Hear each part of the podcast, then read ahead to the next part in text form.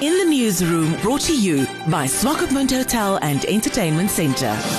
Many vulnerable children and young people who have lost parental care are supported by Namibia's SOS Children's Villages. The organization helps them to grow up in a caring family environment. The communications officer of the Windhoeks village in Khomasdal, Severinus Sainga, said to In the Newsroom, the challenge to accommodate these children is immense. The demand is very, very high.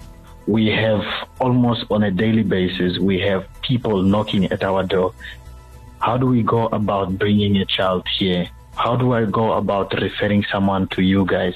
We hear you guys are at least trying to help these kids. I know of someone that is in the street, or I have somebody that I've been trying to take care of, but I can't anymore, and so on.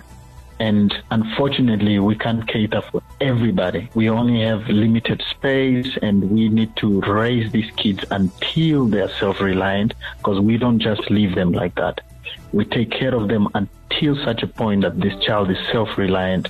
Only then does this child exit our program. And even when they go out there, we don't just dump them.